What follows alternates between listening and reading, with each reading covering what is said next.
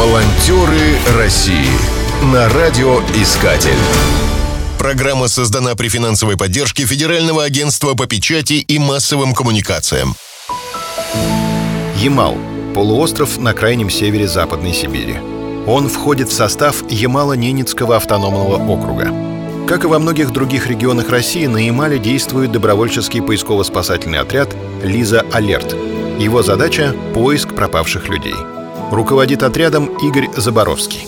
Когда весной был пик пандемии, большинство людей находились в вынужденной самоизоляции, отряду пришлось временно сменить специфику деятельности. В частности, добровольцы развозили постановления Роспотребнадзора горожанам, которые контактировали с зараженными коронавирусом. Работать приходилось в защитных костюмах. Игорь так описал один день работы. Сегодня нашей тройкой я, волонтер Анна и водитель смогли развести 51 документ – Кому-то это может показаться слишком малым объемом, но попробуйте представить. Доставка по всему городу. На каждого из нас надет жаркий, душный, неудобный комбинезон, многослойная маска, которая пропиталась потом. Пробовали когда-нибудь дышать через мокрое одеяло? Это примерно те же ощущения.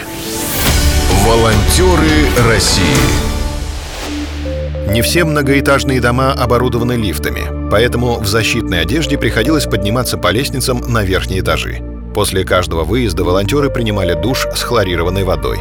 Передохнуть можно было лишь в те минуты, когда люди читали текст документа и подписывали его. Заборовский вспоминает. На десятой заявке не можешь дышать полноценно. По спине, груди, рукам и ногам бегают теплые капли пота.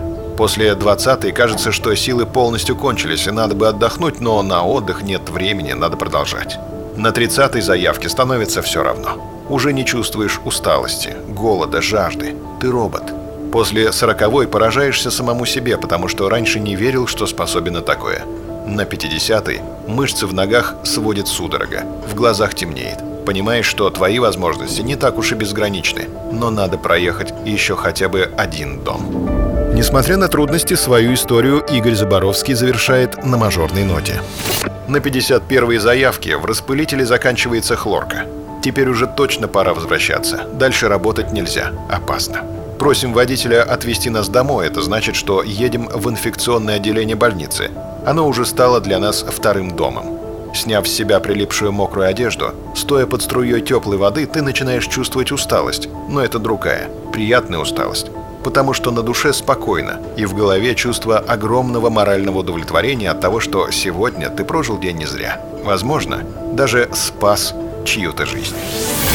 Волонтеры России на радиоискатель. Спешите делать добро. Программа создана при финансовой поддержке Федерального агентства по печати и массовым коммуникациям.